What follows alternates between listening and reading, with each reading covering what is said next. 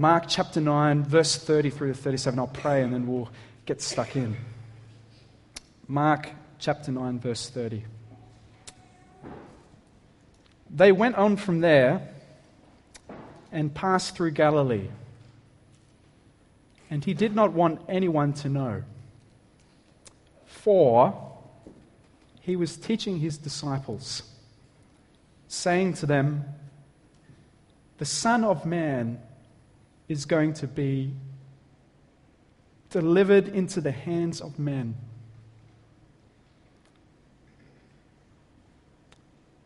And they will kill him. And when he is killed, after three days, he will rise. But they did not understand the saying and were afraid to ask him. And they came to Capernaum. And when he was in the house, he asked them, What were you discussing on the way? But they kept silent. For on the way, they had argued with one another about who was the greatest. And he sat down and he called the twelve. And he said to them, If anyone would be first, he must be last of all and servant of all. And he took a child and put him in the midst of them. And taking him in his arms, he said to them, Whoever receives one such child in my name receives me. And whoever receives me receives not me, but him who sent me. Let's pray. Lord, this morning we want to come before your word. And Lord, we want to ask you for grace. Lord, we need, we need your grace to hear it. We need your grace to understand it. Lord, we need your grace to be changed by it. Lord, give us a vision of what it means to follow you this morning, Lord, we pray. In Jesus' name, Amen. Well, Roy Masters from the Sydney Morning Herald writes the following. He writes, He was the most gifted and unforgettable athlete of our time. The greatest, or the Louisville Lip, when we first knew him, inspired the era of globally televised multi million dollar fights. Yet no stage was ever large enough for his talents and charisma. Professional boxing badly missed its locomotive when Muhammad Ali retired. He was the only one who could pull the train. Now, most of his generation will miss and mourn him dead at 74 due to septic shock after battling Parkinson's, uh, disease for more than 30 years. Ali came to represent a new kind of athlete, someone who created his own style in defiance of the traditions of the past. Glib, handsome, and unpredictable, he was perfectly suited to television, and he became a fixture on talk shows as well as sports programs. He often spoke in rhyme, using it to belittle his opponents and embellish his own abilities. This is the legend of Cassius Clay, the most beautiful fighter in the world today, he said before his 1964 title bout. The brash young boxer is something to see, and the heavyweight championship is his destiny. After winning the title fight, Ali went on to famously say, I knew I had him in the first round. I want everyone to bear witness. I am the greatest. I'm the greatest thing that ever lived. I don't have a mark on my face, and I upset Sonny Liston, and I just turned 22 years old. I must be the greatest. I showed the world. I shook up the world. I'm the king of the world. You must listen to me. I am the greatest. I can't be beat. Well, friends, there can be no question that Muhammad Ali was truly one of the greatest athletes of all time. Yet, what is true greatness, biblically defined? What does it mean to be truly great? You know, when we think of uh, greatness, we usually think of success. We think of people that are successful. We think of athletes like Usain Bolt or Michael Phelps or Jason Day. We think of famous leaders like Winston Churchill or Nelson Mandela or Mahatma Gandhi. We think of celebrities like Keith Urban or Russell Crowe or Hugh Jackman or career success like Ruslan Kogan or Rupert Murdoch or Harry Triguboff. We even think of ministry success like Rick Warren or Brian and Bobbie Houston or John Piper and Tim Keller. Yet, is this true greatness according to the Bible? What is true greatness, biblically defined? You know, there's no question that all these people have made great achievements, they've been successful. But does that make them great in God's eyes? What makes a person truly great? Well, this message I've entitled A Lesson on True Greatness. And I've really got three points that we find in this text, three stages, in fact, of this text. But one point that really I want us, and I believe the Lord wants us to see this morning, and that is this that true greatness is found in the self sacrificing example of Jesus Christ. That's where we find true greatness. True greatness is not find or found actually in gifts. It's found in an example. It's found in the example, the self sacrificing example of Jesus Christ. Well, let's begin with our first point this morning, and that is the great master. The great master. Because to truly understand greatness, we don't need to look any further, do we, than our great master, Jesus Christ. You know, at the beginning of John's gospel, he says that Jesus is the divine word become flesh. It's God incarnate for us.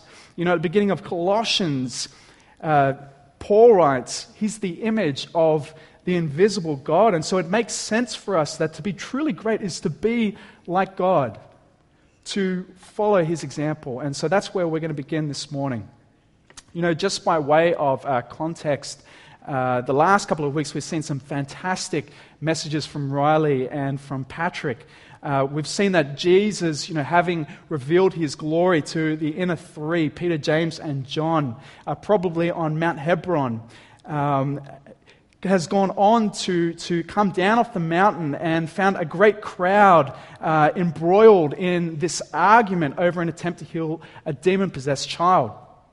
And the scribes are saying one way, and the disciples are saying another way. And the father who just wants his son healed, he, he comes down and, and, and kneels at Jesus' feet and he says, Lord, if you're able to, can you heal my child? And, and, and Jesus is incredulous at this. He's like, if I'm able, all things are possible for the one who believes. And then we have this, this beautiful display of faith as this man says, I believe.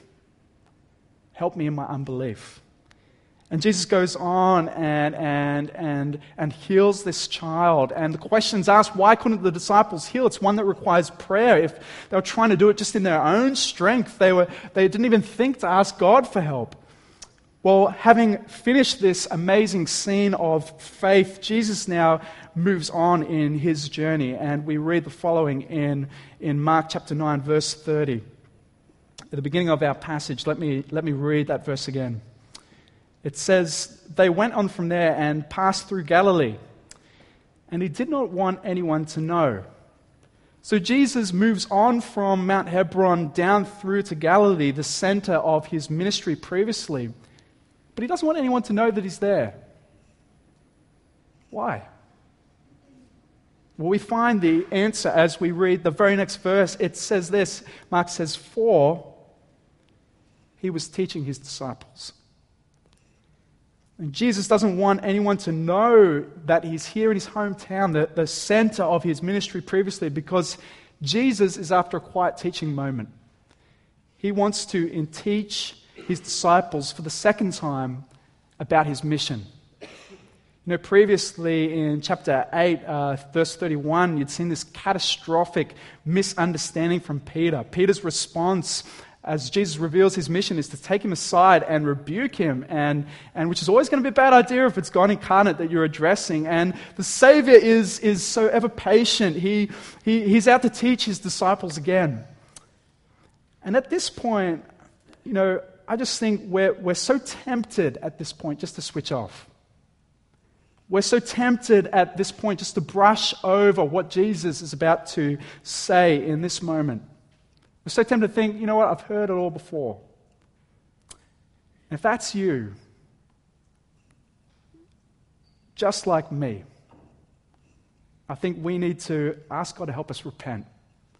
We need to ask God to soften our hearts and, and refill them for tender love for Christ and to hear afresh these words from Christ. You know, friends, this is the greatest of all predictions in Scripture. This is the heartbeat of God Himself. This is the great master teaching, teaching His disciples and, and teaching us afresh. Let's continue to read verse 31. For He was teaching His disciples, saying to them, The Son of Man is going to be delivered into the hands of men.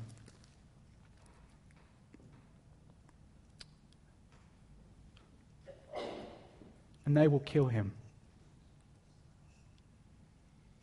When he is killed, after three days, he will rise. The Son of Man to be killed. I think there's three things here that Jesus alludes to in what he's saying. And the first is just this title that he has for himself, the Son of Man. You know, it's an allusion to this, this divine figure in, in, in the book of Daniel, Daniel chapter 7. This heavenly ruler that Daniel has a vision of, who God gives to him this everlasting kingdom where people from all tribes and nations and languages will, will serve him. It's the divine king of the universe. And Jesus calls himself this the Son of Man, not just a generic anybody the Son of Man, the divine ruler of heaven. More than that, the, the Son of Man has come to be delivered. To be delivered. God is handing him over. You know, in this moment, Jesus is identifying himself as the suffering servant of Isaiah 53 the one who would come, a king to come, who would be pierced on behalf of the people, who would die in their place, who would bear their iniquities. Isaiah 53 6 says, The Lord has laid, literally that same word, delivered, on him the iniquity of us all. Again, in verse 12, Isaiah writes, Because he poured out, literally, delivered his soul to death and was numbered with the transgressors, yet he bore the sins of many and makes intercession for transgressions. He has come to pay the price for our failings. But thirdly, the, the Son of Man has come to be delivered where? Into the hands of men. And they, they will kill him. Whereas previously in chapter 8, it was the rulers of Israel who, who would reject him. This time, Jesus wants his disciples to know it's not just the rulers of Israel, but it's all of mankind. He'll be delivered into the hands of not just a few, into the hands of men. The Son of Man, Creator and King of all, delivered into the hands of man. And that's the great message of the cross. That's the great message of his mission that the king had come to give his life as a ransom. You know, for many people that I speak to, they look at world events like the things we've just been seeing on the news just the last couple of days. You know, in Nice with 84, at least 84 people killed in senseless terrorist attack, and, and the Orlando shooting some weeks ago, and now the, the, the attempted coup in, in Turkey with over 100 people killed. And to some people, God is distant and He doesn't care. But the message of the Bible is that every detail in this life, is the handiwork of an all knowing, all powerful, all wise God. And the message of the Bible is that He's not distant, but He's present, even in this moment. You see, in the Bible, the problem in the world is not that God is distant, not that God doesn't care. The problem is with us, is that we don't want His rule, and that we've replaced His rule with ourselves God is our maker, we are his creations. God is the potter, we are the pot. God is the baker, we are the dough. God is the painter, we are the artwork. We are his creatures. He owes us nothing. He'd be justified in destroying us. And yet, our Maker sends his Son, sends his Son to rescue us taking the punishment we deserve on that cross, dying the death that we should have died, that simply by putting our trust in Him, simply by putting our faith and trust in Him, we might be saved from His wrath. And that is what Jesus is predicting in this moment. He is predicting the purpose for which He had come. He is teaching his disciples. He has set his face to Jerusalem to hang on a cross, to hang in our place. Just as Jesus said, his mission was this. In, in the very next chapter, he said, For the Son of Man came not to be served, but to serve, and to give his life as a ransom for many.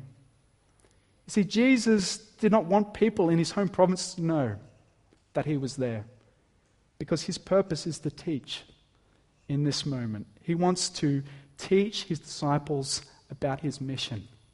He wants to prepare them for his coming death and resurrection. He wants to prepare and equip them to live as Christians. This is the great master, come to serve at the cost of his own life. The display of true greatness. Well, what is the disciples' response? Do they fall down and, and worship in response to hearing this mission? do they, do they weep in, in thanksgiving for what Christ has come to do? No, they don't. And It brings us to our second point this morning, which is the blind disciples. Read with me verse 32. It says, But they did not understand the saying and were afraid to ask him. See, the disciples are still blind. They still see in part. They understand he's the Messiah, but they don't understand his mission. You know, to us, it's crystal clear what Jesus has come to do, but they're still blind. We've had our eyes open. We can see with hindsight. They, they haven't yet. And they're afraid to ask. Remember the rebuke in chapter 8, verse 33. And, and remember, even just before that, with the miracle of the loaves, Jesus gets stuck into them for just missing the point. And you can see these disciples that they're scared to ask what on earth he is talking about. But things are about to get even worse. Let's read on, verse 33. And they came to Capernaum. And when he was in the house, he asked them, What were you discussing on the way? But they kept silent. For on the way, they had argued with one another about who was the greatest. They've been traveling by road through Galilee to Capernaum, and you can imagine Jesus leading by the front and the disciples in a line following behind. And they arrive at this house, and it's possibly Peter's house, we're not told. And Jesus has been teaching about his mission, how he's come to die, to sacrifice himself in service. And he asks his disciples, What are you discussing? And immediately they're embarrassed. They are deeply embarrassed. Why? Because the disciples are jostling for position. They are arguing about who is the greatest. And you can imagine it's possibly Peter, James, and John there in the inner circle in chapter 5 that had been taken exclusively with Jesus into uh, raise Jairus' daughter. Uh, later on in chapter 9, uh, we see that he takes these three uh, up onto the mount at Hebron where Jesus transfigures and reveals his glory. And you can imagine them saying to the other disciples, Guys, we are the greatest. We are the chosen three. You are the lesser nine. And the disciples, the other disciples, saying, No, we're all part of it. We're the same team. We're one. We're together in this. You're not the greatest. You've got no idea what you're talking about. We're the greatest, you know? And Jesus, in a circle, are arguing and arguing and arguing. And, and Jesus has just been teaching about his humiliation, about his rejection, about how his sacrificial death on their behalf was to come. And these disciples are focused on personal gain. It seems outrageous, doesn't it? You know, in some sense, you know, greatness was a big deal in the first century, and Jesus' day position was very important.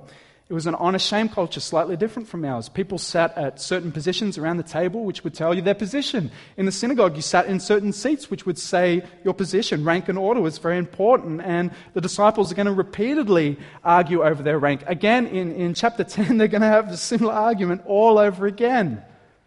But I don't think we should be quick to laugh at the disciples. Because you see, desire for status and prestige it's present in our culture as well. Firstly, we value status. We all find ways to elevate ourselves in the eyes of others. We, we want to look significant. I was thinking about that this week, and uh, I have an embarrassing confession uh, to make.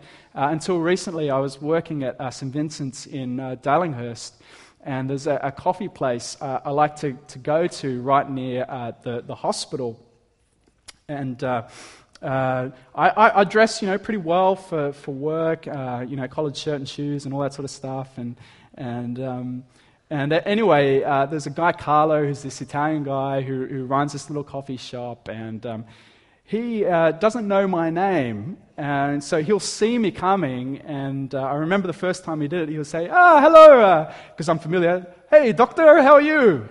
And um, I kind of uh, just went along with it. And um, uh, I thought, you know, it's awkward to correct him. I don't want his people around, so I'm just going to say nothing, you know. Um, and the confession is to, to this day. Uh, Carlo still believes I'm, I'm a doctor. Um, you know, I like him, you know, thinking I'm someone special. Brendan Willis, you know, Dr. Willis, you know, kind of like it, you know. Um, we, we all find ways to, to elevate our status in, in, in other people's eyes. You know, here at Some Grace Church, I'm, a, I'm a, a, a pastoral intern, but the temptation is so easy just go, oh, no, no, just a pastor, full pastor, that's right. That's me. That's me experienced. Oh, very experienced. Um, we, we, we want people to, to think more highly of us. I mean, I mean, have you ever thought about why we find it so hard to confess sin? Why is that? You know, why, why, why do we find it easy to put our hands up for, for serving when there's praise, but slow when there's none? You know, so many people, you know, I speak to will say, you know, oh, my gifting's in teaching or preaching, compared with cleaning the tables or perseverance in prayer or encouragement or helps, which is really, uh, Paul's talking about helping the poor, or administration. You know, why is that? I, it's not because God's created a body which is out of whack, like with massive hands and tiny feet. You know, I, I think it's because, you know, with this role, you get pat on the back. People say, Great job, fantastic. And, and, and all of us have a, have a part of it. that We, we love it. We, we value status. We want to look good in the eyes of other people. Secondly, we value success. You know, we want to be part of things that the world says that's significant. You know, that's, That's a fantastic cause. That's, that's going places. You know, have you ever thought about why we're so quick to celebrate Christian celebrities versus other people who've become Christians? Why is that? You know, we're quick to say, oh, have you heard? Bear Grylls, he's a Christian. Or Bono, or Chuck Norris. You know, it's because we value success, and when successful people want to join our team, we love it. We think it's fantastic. It makes us look good. I mean, who wouldn't want to be on Chuck Norris's team? It's awesome. You know, why do we find ourselves drawn to churches and movements that are successful? You know, churches that are quickly growing numerically, where there's lots of younger and trendier people, where evangelism seems to be more effective, where they're growing more rapidly, where they're planting more churches, you know, that, that vibrant inner city church plant. It's because we value success. We're, we're drawn to success. I mean, even, you know, as, as uh, part of the pastoral team of this church, you know, the temptation to, to, to boast about numbers to say, oh, yeah, our church is, uh, how many people are in your church? Oh, you know, 500,000 people in my church, you know. Don't know about your church, small little church. We value success. Here's a quote I just think sums it up so well by J.C. Ryle. He says the following He says, It is a dreadful fact, whether we like to allow it or not, that pride is one of the commonest sins which beset human nature. We are all born Pharisees. We all naturally think far better of ourselves than we ought. We all naturally imagine that we deserve something better than we have. It is an old sin. It began in the Garden of Eden when Adam and Eve thought they had not got everything that their merits deserved. It is a subtle sin.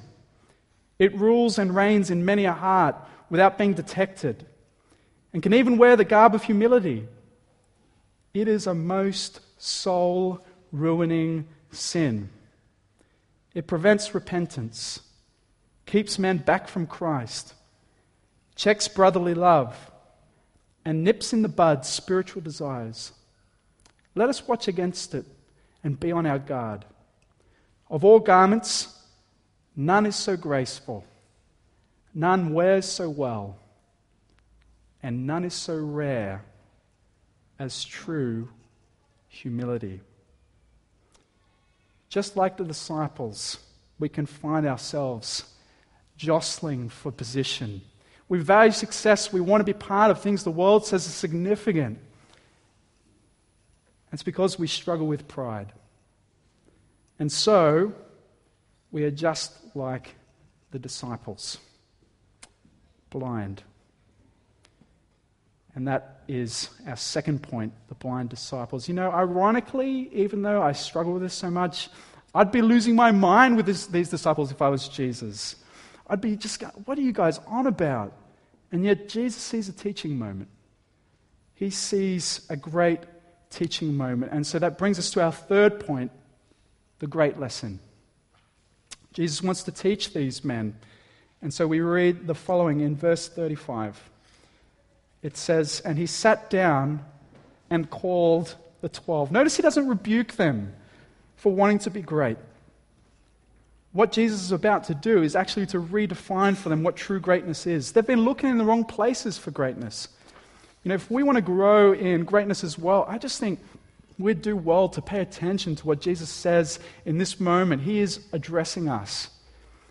And Jesus is about to give us two key characteristics of greatness, characteristics that come from his very own example. And the first one is to serve the least. Read what Jesus says in verse 35 again.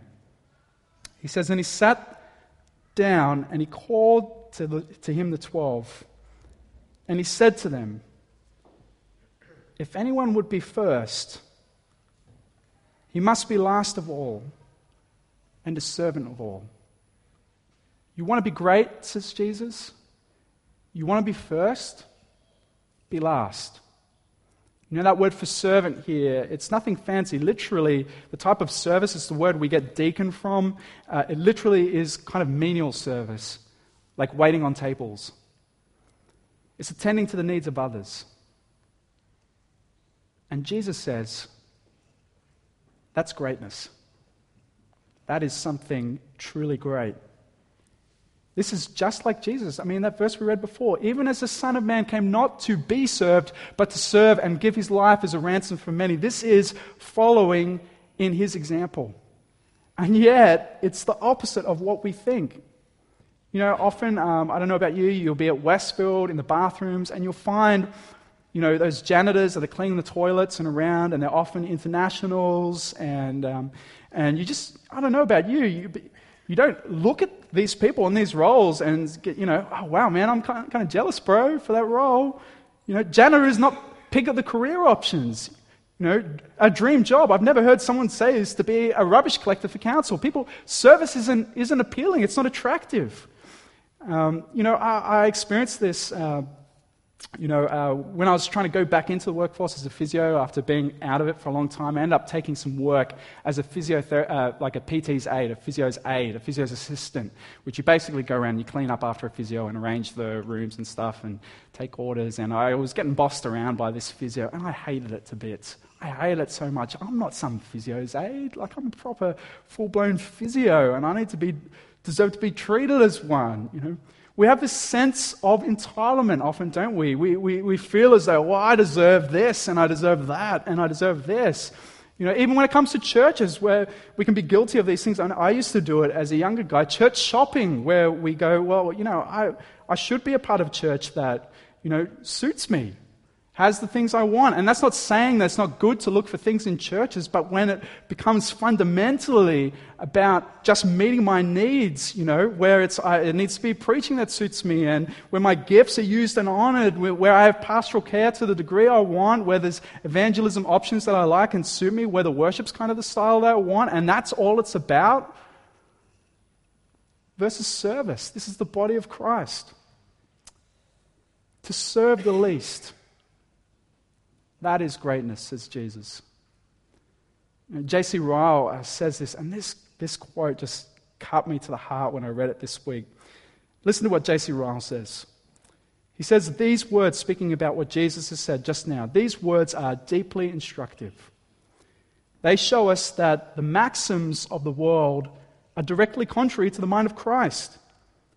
The world's idea of greatness is to rule, but Christian greatness consists in serving. The world's ambition is to receive honor and attention.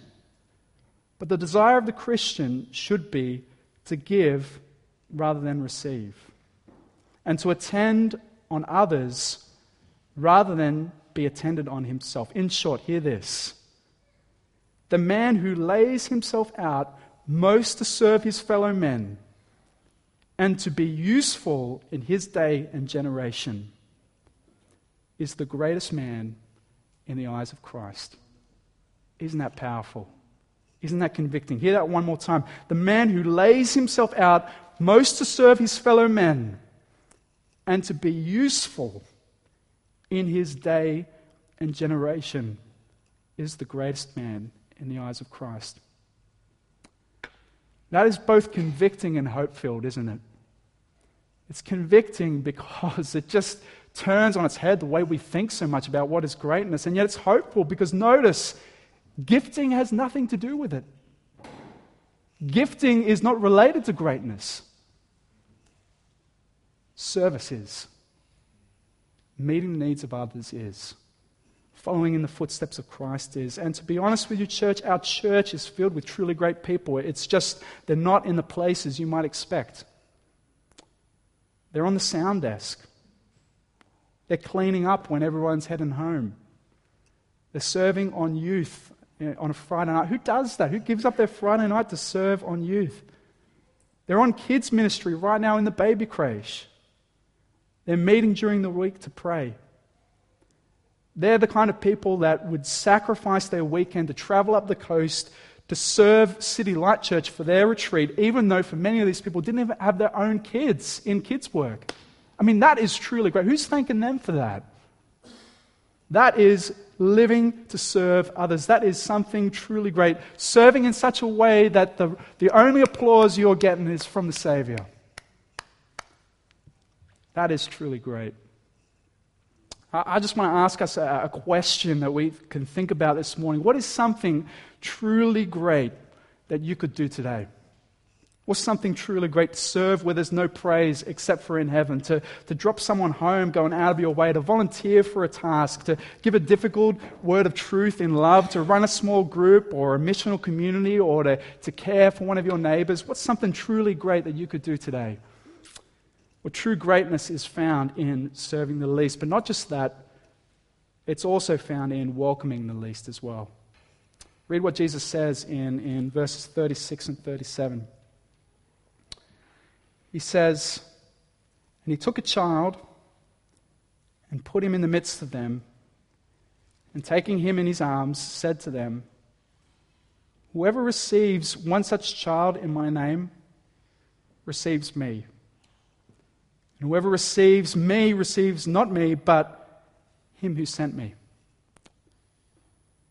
Now, for us, this passage can be a little bit confusing because kind of children in our culture are kind of cute, adorable, innocent. But in Jesus' culture, where there's no uh, social welfare at all, children are dependent, they were burdensome, they were costly, most of all, they were the lowest in status. You know, it's probably what we're reading here is probably a play on words from Jesus, because in Aramaic, the word for child is also the word for servant. But what is he talking about? Is he just talking about welcoming people of low status? Just giving ourselves to the poor or something like that? Well, notice what he says Whoever welcomes a child in my name welcomes me, and not just me, welcomes God himself. This close, there's a close association by, between what it means to welcome a child and welcoming God Himself. I mean, where else in the Bible do we see Jesus associate Himself so closely with people that to welcome them is to welcome Him? And the answer is just over the page in, in chapter 10, verse 13. It writes um, in the context, uh, the disciples are people are bringing children to Him that He can touch them and lay His hands on them and, uh, and the people, uh, the disciples are rebuking them. But read in, in chapter 10, verse 14, Jesus says this. It says, But when Jesus saw that they were rebuking these, these children, he was indignant and he said to them, Let the children come to me and do not hinder them. For to such belongs the kingdom of God. Truly I say to you, whoever does not receive the kingdom of God like a child shall not enter it. That is really key to understanding what Jesus is talking about in our passage. You see, a child for Jesus here is a metaphor for someone who's humbly put their trust in Christ. A child, and Jesus will elsewhere refer to his disciples as his children, is someone who's just following Jesus. And Jesus says to re- receive one of the least of my children, the least of my lowly disciples, in my name, it's to receive me. Well, who are we welcoming? You know, my example and in my life is that know, I find it easiest to welcome my friends, uh, those that I like, those that like me and, and Shah, those that are like us in age and stage, those that are successful, that have it together, those people that have got their lives and their issues sorted out, the wealthy. The question I want us to think about again is Church, what would it look like to do something truly great? What would it look like to welcome one of the least? To welcome that difficult person, that person with social problems, that awkward person, that person who I find difficult, that lonely person, that needy person, that person who differs from me in age and stage, who has mental illness or an addiction issues or is a, of a different ethnicity. You know, true greatness, church, is found in following his example, in serving the least and in welcoming the least. In closing, church, we, we, we live in a world that, that, that honors success and status and says that is greatness. And yet, what we've seen this morning is a very different example. We've seen our great master teaching the disciples about his coming mission of self sacrifice. We've seen these blind disciples that cannot see, they can't see what he's talking about. They're arguing and jostling for greatness, their own greatness. And yet Jesus gives us this great lesson. He pauses them and to teach them a better way and shows us that true greatness is found in following his example, serving the least, welcoming the least. True greatness is found in the self sacrificing example of Christ. Let's pray and ask the Lord for help in this area. Lord, we just want to come before your throne and we just want to give you thanks. Thank you that we get to call you our King. Thank you that you then show us, a weak people, how to truly be great, how to live in light of your example. Lord, I, I pray that you would help us. I pray that you would help me to build our lives and make our lives all about serving others, loving others, serving even the least, not for praise from any other person, but from praise from you alone. Lord, I pray you'd help us to be a welcoming people, to grow in the way we welcome others into our homes and into our lives, welcoming not just those that are like us, but welcoming even the least, Lord. And the reason for this, Lord, is because that's the example you've shown to us that you served us though you were the greatest. You served us the least. That you welcomed us though we rejected you. You welcomed us the least. Lord, help us to live in the truth and the life that is to be found in your great example. We pray this in Jesus' name. Amen.